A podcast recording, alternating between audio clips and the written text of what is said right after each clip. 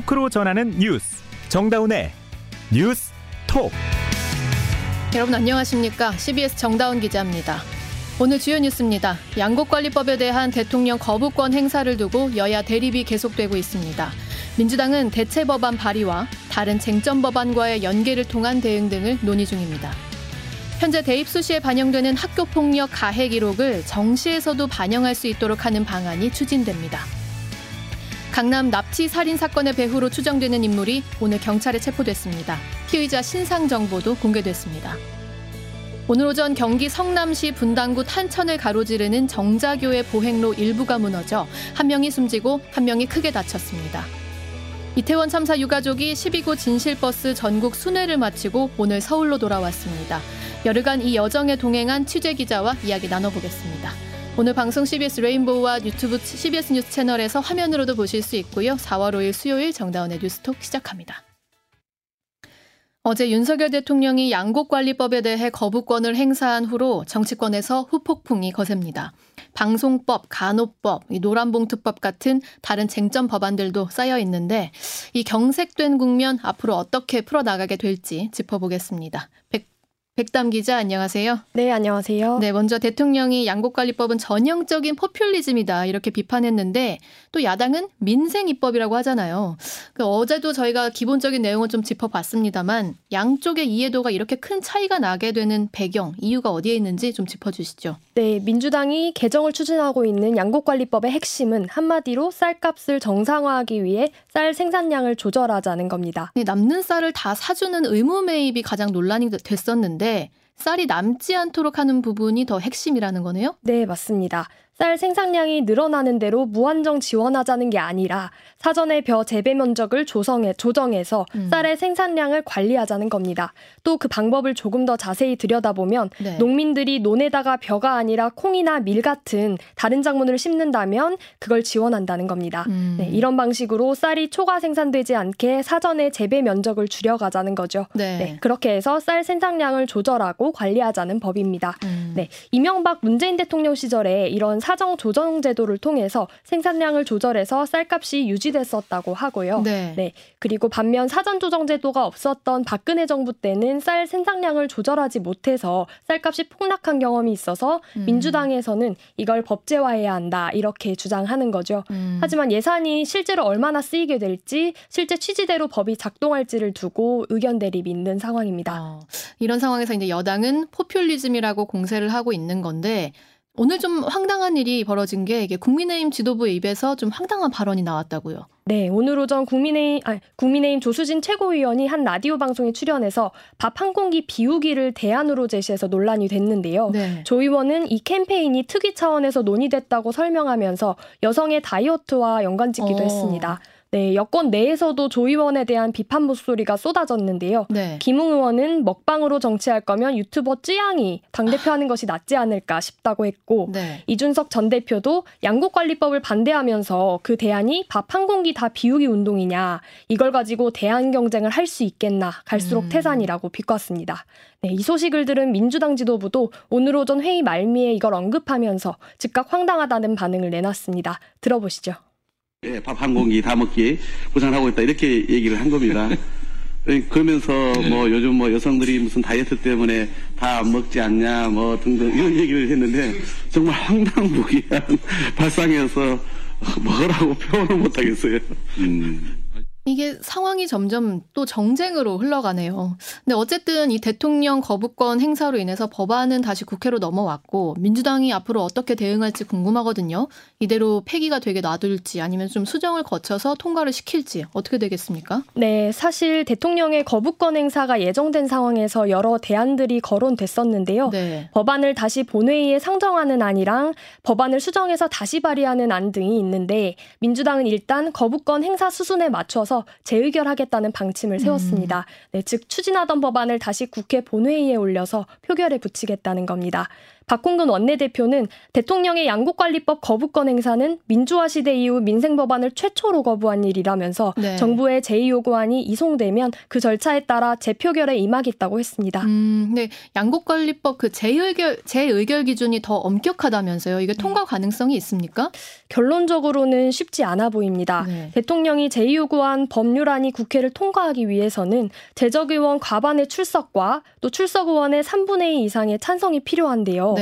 결국 최대 이백 명의 찬성이 필요한 상황인 거죠. 음. 네, 민주당 의석 백오십구 석에 법야권 의석을 더해도 의원수 백십오 명인 국민의힘 협조 없이는 의결이 어렵습니다. 음. 그럼에도 민주당이 재의결 방침을 세운 배경을 보면 대통령의 거부권 행사에 따른 부담을 집권 여당인 국민의힘에 다 가하겠다 이런 아. 전략으로 풀이되는데요. 네네. 저희 취재진이 민주당 지도부 한 의원에게 의중을 물어봤는데 국민들의 민생을 위한 법안을 정부 여당이 발목잡기하는 모양새라서 국민의힘이 결국 협조할 수밖에 없다고 본다 이렇게 말했습니다. 어, 그건 이제 민주당의 전망이고 국민의힘은 양곡관리법이 뭐 악법 중에 악법이다 이렇게 비판하고 있는데 협조 가능성이 있겠습니까? 어, 민주당은 내심 국민의힘의 이탈표를 기대하고 있는 눈치인데요. 네네. 민생법안이고 또 무기명 투표인 만큼 충분히 압박하면 가능성이 있다고 보는 겁니다. 어, 압박하면 가능성이 있다? 네. 음. 특히 내년 총선을 앞두고 국민의힘 의원들 역시 농민들의 표심을 고려할 수밖에 없다. 이런 음. 분석도 나옵니다. 어쨌든 기대에 좀 걸어봐야 된다는 건데 현재로서는 재표결에서 부결될 가능성이 더 커 보이고 그럼 어떻게 대응하게 됩니까? 네. 민주당은 대체법 법안을 새로 발의해 통과시키는 방안도 검토 중인데요. 네. 당 일각에서는 수정안인 현재 양곡관리법 법안 이전에 민주당에 내놨던 원안을 통과하자 이렇게 목소리도 나오고요. 음. 비슷한 내용의 대체 법안을 통과시키자는 주장도 나오고 있습니다. 소병훈 의원도 그제 규탄대회에서 대통령이 거부권을 행사하면 우리가 준비했던 원안 그대로 법을 통과시키겠다 이렇게 음. 강조했습니다. 그런데 지금 이 법뿐만이 아니라 국회에 쟁점 법안들이 쌓여있지 않습니까? 네. 이 다수당인 민주당이 또 이것도 그대로 다 추진하게 됩니까? 네. 민주당은 향후 양곡관리법 외에도 방송법, 간호법, 노란봉투법과 같은 쟁점 법안을 본인들이 가지고 있는 다수 의석을 이용해서 통과시켜 물량 공세를 퍼붓겠다. 음. 이런 전략으로 풀이됩니다. 결국 이런 법안들이 줄줄이 국회를 통과하면 윤 대통령의 부담도 상당해질 거로 보이는데요.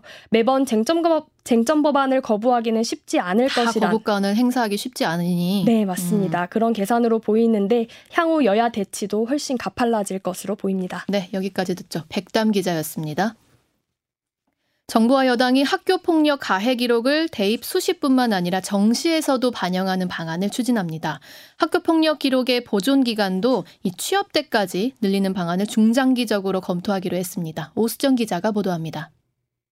정부와 국민의힘은 오늘 학교폭력근절 당정협의회를 열고 지금까지 대학교 수시전형에만 반영 중인 학폭기록을 정시전형까지 확대 반영하기로 했습니다. 국가수사본부장에 임명된 직후 낙마한 정순신 변호사의 아들 학교폭력이 논란이 된 가운데 학폭에 대한 학생과 학부모들의 경각심을 강화할 필요가 있다는 데 공감대가 모인 겁니다. 국민의힘 박대출 정책위의장입니다. 학폭 가해자들에게는 어떤 방식이든 반드시 불이익이 따른다는 기본 원칙이 세워져야 합니다. 당정은 현행 최대 이 년까지인 학교폭력 가해 기록의 보존기간을 연장하는 방안도 추진합니다. 연장기간이 구체적으로 정해지지는 않았지만 회의에서는 학폭 보존기간을 취업 때까지 늘리자는 의견도 나와 중장기 과제로 신중히 검토하기로 했습니다. 여당은 또 학교폭력 발생 초기부터 피해 학생을 우선 보호할 수 있도록 전담 지원하고 피해 학생과 가해자를 즉시 분리할 수 있는 실효적인 방안 마련도 당부했다고 설명했습니다. 학교 현장의 근본적인 변화가 가능하도록 교권을 보호하고 인성교육을 활성화하는 데도 뜻을 모았습니다. 정부는 오늘 협의를 바탕으로 조만간 국무총리 주재 학교폭력 대책위원회를 열어 구체적인 방안을 마련할 예정입니다. 씨비에스 뉴스 오수정입니다. 여러분은 지금 뉴스다운 뉴스 정다운의 뉴스톡을 듣고 계십니다. 이태원 참사 백오십 일째를 맞았던 지난 이십칠 일부터 유가족들이 십이 구 진실버스를 타고 전국을 순회 중이라는 내용 전해드렸죠. 순회 열흘 만인 오늘 진실버스가 서울 이태원역으로 돌아왔습니다. 독립적인 진상조사기구를 설치하는 특별법을 제정하기 위해 이 여정을 떠났었는데요. 시민들을 만나서 국민동의 청원 참여를 호소한 끝에 팔 일째 되던 지난 삼 일 동의 인원이 오만 명을 돌파했습니다. 이 국회의원 발의 없이 관련 상임위원회에 곧바로 상정할 수 있게 된 거죠. 이 버스 출발부터 열흘간 저희 취재기자가 함께했는데요. 박희영 기자 스튜디오에 나와 있습니다. 박 기자 안녕하세요. 안녕하세요. 오늘 몇 시에 도착한 거예요? 네, 오늘 오후 네 시에 이태원역 일 번 출구 앞에 도착했습니다. 하자마자 바로 회사로 왔네요. 네. 자, 보통 기자들이 이 특별한 일정만 콕 집어서 취재하고는 하는데 어쩌다가 이 출발부터 오늘까지 열흘간 다 동행하게 됐어요? 네, 이태원 참사는 서울 도심 한복판에서 발생한 압사로 백오십구 명의 희생자가 나온 대형 참사인데요. 네. 당연히 이태원 타, 참사에 관한 기록이 중요하고 유가족은 더욱 중요한 증언자입니다. 그런데 참사 직후에 유가족에게 사라, 이제 사랑하는 가족의 죽음을 받아들일 시간이 필요했을 때는 많은 기자들이 달려들어 취재를 했는데 지금은 좀 잠잠하잖아요. 네네. 유가족이 진실버스에 오른 건 이제야 말하겠다는 뜻으로 들렸습니다. 음. 유가족이 말할 준비가 됐을 때야말로 언론이 귀 기울일 필요가 있다고 생각했고 열흘간의 동행 취재를 하게 됐습니다. 음. 서울에서 출발해서 인천, 전주, 광주, 부산, 대구 열세 개 도시를 방문했고 유가족분들이랑 뭐 말하자면 이십사 시간 함께 한 건데 언론에서 이분들 얘기를 좀 많이 실어오긴 했지만 이 시간 같이 보내면서는 또 어떤 생각 드셨어요? 네, 사실 유가족의 말하기는 굉장히 쉽지 않은 일입니다. 네. 가족의 죽음에 대해서 끊임없이 생각해야 하는 일이기 때문인데요.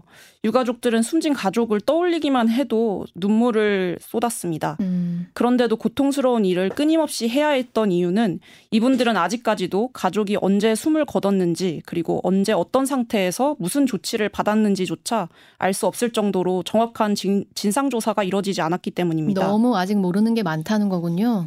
네, 전국 순회 중에 만난 몇몇 사람들이 유가족을 향해서 고함을 치기도 하고 상처 주는 말을 하기도 했는데요. 네. 그런데 이제 실제로 만났던 대부분의 시민들은 그래도 지지하는 정당이나 특정 지역을 떠나서 유가족의 고통에 공감해주고 따뜻하게 위로해주는 모습이었습니다.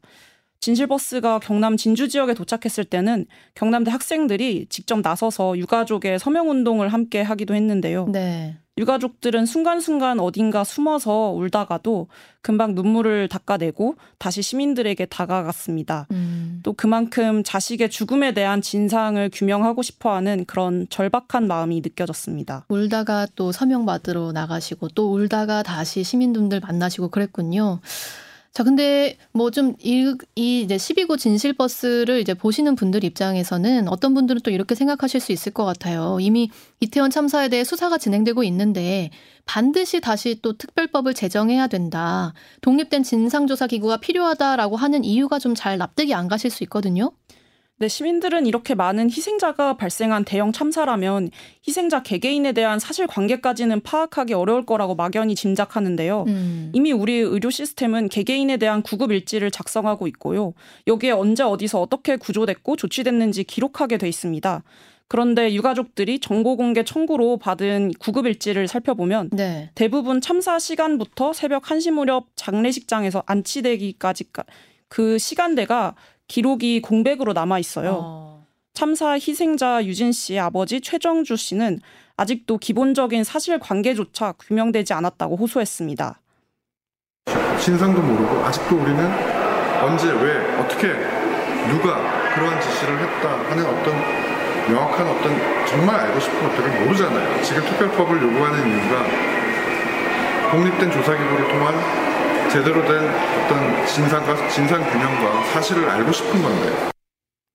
설령 당시의 급박한 상황 때문에 기록이 누락됐다면 정부가 지난 기록을 검토해서 진상을 규명할 책임이 있거든요. 음. 사건 기록을 촘촘히 재구성해야 사건 전후에 무엇이 문제였는지 그리고 또 앞으로 어떤 대책을 세워야 다시는 이러한 참사가 일어나지 않도록 막을 수 있는지 알 수 있죠. 음. 그런데 이 과정이 제대로 이뤄지지 않고 있다. 그래서 다, 독립적인 조사기구를 설치해서 사실관계를 확인해보자는 겁니다. 음.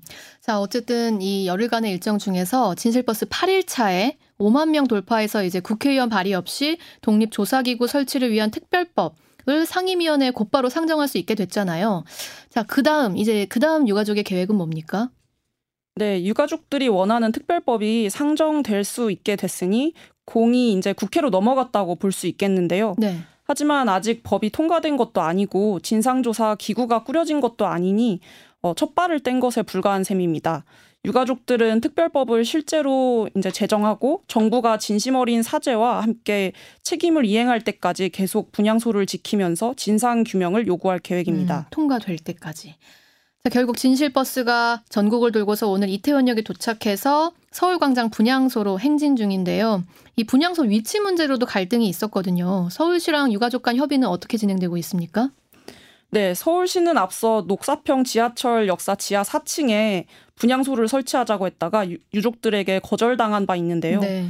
이후 다시 사월 일일부터 오일까지 합동 분향소를 운영한 뒤에 광장에서 자진 철거하고 추후에 기업공간 등을 세우자고 제안하기도 했습니다. 음. 그렇지만 진상도 모른 채 잊혀질지 모른다는 그런 절박감에 진실버스에 몸을 싣고 전국을 돌았던 유가족은 진상규명과 서울시 등의 책임 인정, 그리고 사과가 없다면 서울광장 분향소를 유지하겠다는 입장이어서 음. 발동은, 갈등은 계속 이어질 전망입니다. 잊혀질지 모른다는 절박감은 우리가 같이 좀 기억했으면 좋겠네요. 박희영 기자 고생했습니다. 강남에서 사십 대 여성을 납치 끝에 살해한 사건과 관련해 배후로 추정되는 인물이 경찰에 오늘 오후 체포됐습니다. 경찰은 현재 구속된 피의자인 황대한, 연지호, 이경우의 신상 정보도 공개했습니다. 보도에 임민정 기자입니다. 서울 강남구 납치살인 사건의 배후로 의심받는 사십 대 부부 중 한 명인 유모 씨가 오늘 오후 경기도 용인시에서 체포됐습니다. 체포된 유모 씨는 주범으로 지목된 이경우의 배우로 보이는 부부 중 한 명으로 이경우에게 착수금 사천만 원을 주고 피해자를 살해하라고 한 의혹을 받습니다.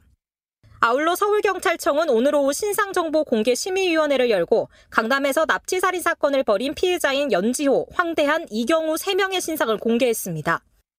위원회는 피해자들이 수개월 전부터 치밀하게 범행을 준비해 공개된 장소에서 피해자를 납치 후 살해하는 등 범죄의 중대성 및 잔인성이 인정되고 피의자 중 일부가 범행을 일체 자백했고 세 명 모두에 대해 구속영장이 발부되는 등 충분한 증거가 존재했다며 신상공개 이유를 설명했습니다. 이경우는 피해자를 지목해 범행을 주도한 혐의를, 황대한과 연지호는 피해자를 직접 납치하고 살해한 혐의를 받습니다. 현재까지 입건된 피해자는 다섯 명, 출국금지 대상자도 다섯 명입니다. 다만 경찰에 따르면 핵심 피해자의 진술이 엇갈리고 있는 상황입니다. 실제 납치와 살인을 저지른 황대한과 연지호는 이경우와 함께 모의했다고 진술하지만 이경우는 범행을 일체 부인하고 있습니다. 이에 따라 경찰은 계좌 내역 등 객관적 증거들을 찾는 한편 관련 상황을 잘 알고 있을 공범들을 향해 수사를 확대해갈 전망입니다. 씨비에스 뉴스 임민정입니다. 오늘 오전 경기 성남시 분당구 탄천을 가로지르는 정자교의 보행로 일부가 무너졌습니다. 이 사고로 보행로를 지나던 행인 두 명이 추락했는데요. 한 명이 숨지고 나머지 한 명도 크게 다쳤습니다. 이준석 기자의 보도입니다. 오늘 오전 아홉 시 사십오 분쯤 경기도 성남시 분당구 정자동에서 탄천을 가로지르는 정자교 한쪽 보행로 오십 미터 구간이 갑자기 무너졌습니다. 이 사고로 보행로를 지나고 있던 사십 대 여성과 이십 대 남성이 탄천 산책로 쪽으로 떨어져 여성은 숨지고 남성은 허리 등에 부상을 입어 치료를 받고 있습니다. 사고 목격자입니다. 갑자기 소리가 나니까 그것이 나는 천둥 번개 뭐 그런 소리처럼 들려가지고 누가 떨어졌는데 한 사람은 계속 의지가 서서 있고 한 사람은 완전히 누워 있으니까. 정자교는 탄천을 가로지르는 왕복 육 차로 다리로 분당 신도시가 조성되던 천구백구십삼 년 만들어졌습니다. 이천이십일 년 진행된 정밀진단에서 보수가 필요한 C등급을 받아 보수 작업이 이뤄졌습니다. 보수가 마무리된 지난해 정기진단이 이뤄졌는데 안전등급은 B등급으로 한 단계 높아졌습니다.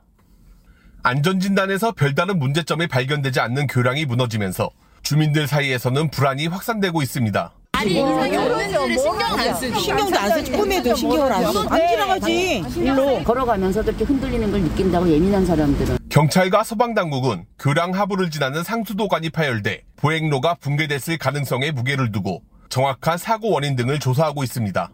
씨비에스 뉴스 이준석입니다. 대장동 개발 특혜 의혹과 관련해 금융감독원이 우리은행에 대한 현장 점검에 돌입했습니다.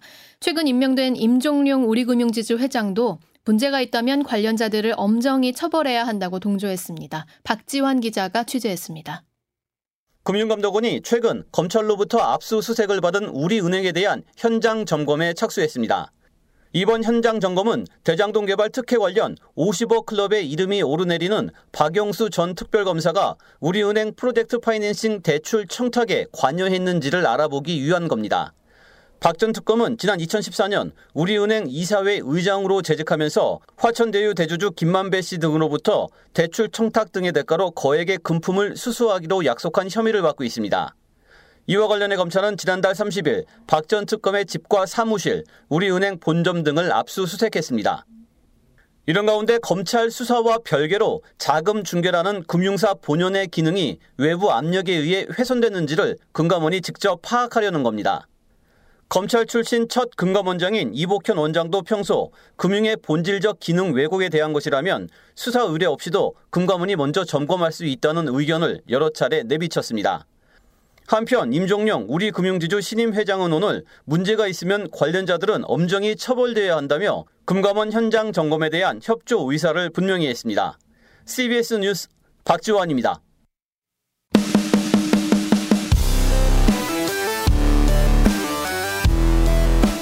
온라인 핫 이슈를 짚어봅니다.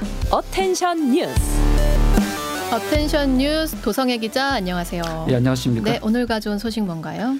예, 첫 소식은 전두환 손자 전우원 씨가 또 폭로를 했습니다. 어. 연희동 할아버지 침실 벽에 두꺼운 돈 봉투가 가득했다. 이렇게 음. 추가로 폭로를 했습니다. 어제 케이비에스 더 라이브에 출연해서 한 네. 얘기인데 어린 시절에 할아버지 댁에 가면 자택 침실 벽에 돈 봉투가 가득 담긴 가방들이 여러 개 있었고 어. 손님들이 오면 용돈을 주는 것이 관례였다. 음. 이렇게 주장을 한 건데요. 어, 가족들이 이제 매주 일요일마다 할아버지 댁에 가는 게 이제 관례처럼 되어 있었는데 네. 가보면 하나회를 포함해서 정말 많은 분들이 왔다 갔는데 항상 그 전두환 씨가 돈봉투를 줬다. 음. 그런데 침실벽에서 꺼내더라. 이 돈봉투 가득 담긴 가방들이 있었는데 네. 돈봉투가 정말 두꺼웠다. 어. 보기에 액수가 한 백만 원대에서 수천만 원대까지 된다고 음. 보였고 에, 용돈을 받으러 어, 용돈 때문에 사람들이 더욱더 충성을 바친 게 아닌가 이렇게 주장을 했습니다. 음. 또 할아버지 전두환에 대해서는 강제적으로 애교를 떨어야 되는 두려움의 대상이었다. 음. 이렇게 좀 고백을 했고 잘 보여서 조금이라도 더 상속을 받거나 용돈을 더 받거나 하는 그런 존재였다고 어. 또 회상을 했습니다. 일전에는 그 엄청난 비자금이 있었다고 폭로를 하지 않았습니까? 네네. 이 관련해서는 남은 비자금은 전재국 씨, 이제 큰아버지죠. 음. 에게 가장 많이 갔을 것이다. 다만 추징금이나 비자금 관련 조사를 받으면서 돈으로 인해 붙어있던 가족이기 때문에 그만큼 돈이 없어지면서 다 뿔뿔이 흩어졌다. 이렇게 어. 말을 했습니다. 전우원 씨의 광주 사제가 큰 울림을 줬는데요. 이후에 그 전우원 씨 가족들이 좀 어떤 반응 보였다고 그 이야기도 했습니까? 예, 잠깐 언급했는데요. 그 전우원 씨는 지난주 금요일에 광주를 찾아서 민주화운동 피해자와 유족 앞에서 무릎 꿇고 큰 절을 올리고 사죄를 했지 않습니까? 네네. 올 어머니들은 전 씨를 따뜻하게 안아주었고요. 음. 이와 관련해 전 씨는 유일하게 친어머니만 자랑스럽다. 아. 정말 수고했다. 이렇게 격려해 주는 말을 했다고 합니다. 전 씨 가족에서 이미 이혼하신 분이죠? 그렇죠. 네. 그런데 다른 가족들은 미국에 있을 때는 한국에 오라고 하더니 이제는 연락을 해도 받지 않는다. 이렇게 음. 얘기를 했고요. 또 다른 인터뷰에서는 친형 얘기를 했는데 경찰이 신고를 내서 나를 정신병원에 음. 넣으려고 했다. 이렇게 주장을 하기도 했습니다. 전 씨는 나의 행동으로 다른 가족들의 사과를 이끌어내고 싶은 마음이 있다. 그래야 음. 오일팔의 진실이 밝혀질 것이다. 이렇게 어, 덧붙였습니다. 그 바람은 정말 꼭 이루어졌으면 좋겠네요. 예. 다음 소식은요. 예, 제발 먹튀한 커플을 좀 잡아달라는 한 사장님의 하소연입니다. 어, 어제 그 온라인 커뮤니티 보배드림에 이런 글이 올라, 올라왔는데 와인바를 운영하는 사장님입니다. 지푸라기라도 잡는 심정으로 부탁드린다 하는 제목의 글인데 네. 지난 일월 이십일 저녁 여덟 시 오십 분쯤에 남녀 커플이 비싼 와인과 음식을 먹고 난 뒤에 이십만 원어치 돈을 안 내고 그냥 도망갔다고 합니다. 남성이 먼저 전화를 받으면서 가게를 나갔고 이 여성도 문자를 확인하는 척하면서 서성이다가 뛰쳐나왔다고 합니다. 어머. 사장님은 경찰에 신고를 하고 네. 지문을 제시하기 위해서 영화처럼 해당 커플이 먹었던 그 와인잔을 음. 경찰서 가지고 갔다고 하네요. 그런데 경찰이 뒤늦게 수사를 계속했지만 네. 잡을 수 없을 것 같다. 이렇게 연락을 어, 했다고 합니다. 씨씨티비를 계속 추적, 추적했지만 어, 인근 마트까지 간 건 나오는데 이후에 추적이 안 돼서 어렵다. 이렇게 얘기를 했습니다. 음. 사장님은 처음에는 계산을 깜빡했겠지 했는데 내가 바보 같았다. 음. 아, 정말 다음 날이라도 서로 이야기하다 알 수 알 수 있는 건데 의도적이라고밖에 생각되지 않는다. 그러게요. 월급날이 걱정된다. 정말 어. 같이 좀 잡아달라. 이렇게 하소연하는 글을 올렸습니다. 불경기라 매출도 많이 안 좋으실 텐데. 참, 그렇습니다. 여기까지 듣죠. 도성애 기자였습니다. 네. 이어서 날씨 알아봅니다. 김수진 기상 리포터. 네, 식목일이자 절기상 청명인 오늘 건조한 날씨와 가뭄 해갈에 큰 도움이 되는 단비가 내리고 있습니다. 지금까지 제주 산지에 최대 사백 밀리미터 이상, 남해안에 최대 백이십 이상, 서울에도 오십칠 밀리미터 안팎의 봄비치고는 많은 양의 비가 내렸습니다. 이제 이 비구름들 중심은 대부분 동해상으로 빠져나간 상태입니다만 내일까지도 대부분 지역으로 약한 비가 좀 더 이어지겠고요. 지역에 따라서는 소강 상태를 보이는 곳도 많겠습니다. 예상 강우량은 경남 지역 오에서 이십 밀리미터, 그 밖에 전국에는 오 밀리미터 안팎의 적은 양이 되겠습니다. 다만 내일은 비보다 바람에 대한 대비를 잘 해주셔야겠는데요. 현재 강풍특보가 발효 중인 남해안과 영남 동해안, 경북 북동 산지를 중심으로 내일 오전까지 돌풍이 불어닥치겠고 그 밖에 전국으로도 바람이 강할 것으로 보여서 시설물 관리와 안전사고에 더욱 각별히 유의하셔야겠습니다. 내일 아침 기온은 서울과 청주, 광주, 대구가 모두 십 도로 출발해서 한낮 기온 서울, 대전 십이 도, 원주, 광주 십삼 도, 부산 십칠 도의 분포로 대부분 평년 기온을 밑돌아서 쌀쌀하겠습니다. 특히 금요일 서울의 아침 기온 육 도, 주말에는 삼 도까지 떨어지는 등 비가 그친 뒤에는 아침 공기가 부쩍 더 차가워지겠습니다. 날씨였습니다. 일제 강제동원 피해자와 유족들이 전범기업 미쓰비시 중공업에 국내 특허권 네 건을 추가 압류했습니다. 피해자들의 채권액은 이 일 심 판결에서 선고한 배상액과 지연이자를 합치면 육억 팔천칠백만 원 상당인데요. 피해자들이 소송을 제기한 게 벌써 이천십사 년이고 일, 이 심에서도 승소를 했는데 대법원 결론은 사 년 넘게 미뤄지고 있죠. 이 정부의 제삼 자 배상안에도 반대하는 당사자분들 계셔서 아직 해결까지는 갈 길이 멀어 보입니다. 오늘 정다운의 뉴스톡이 준비한 소식은 여기까지입니다. 저희 내일 다시 뵙죠. 고맙습니다.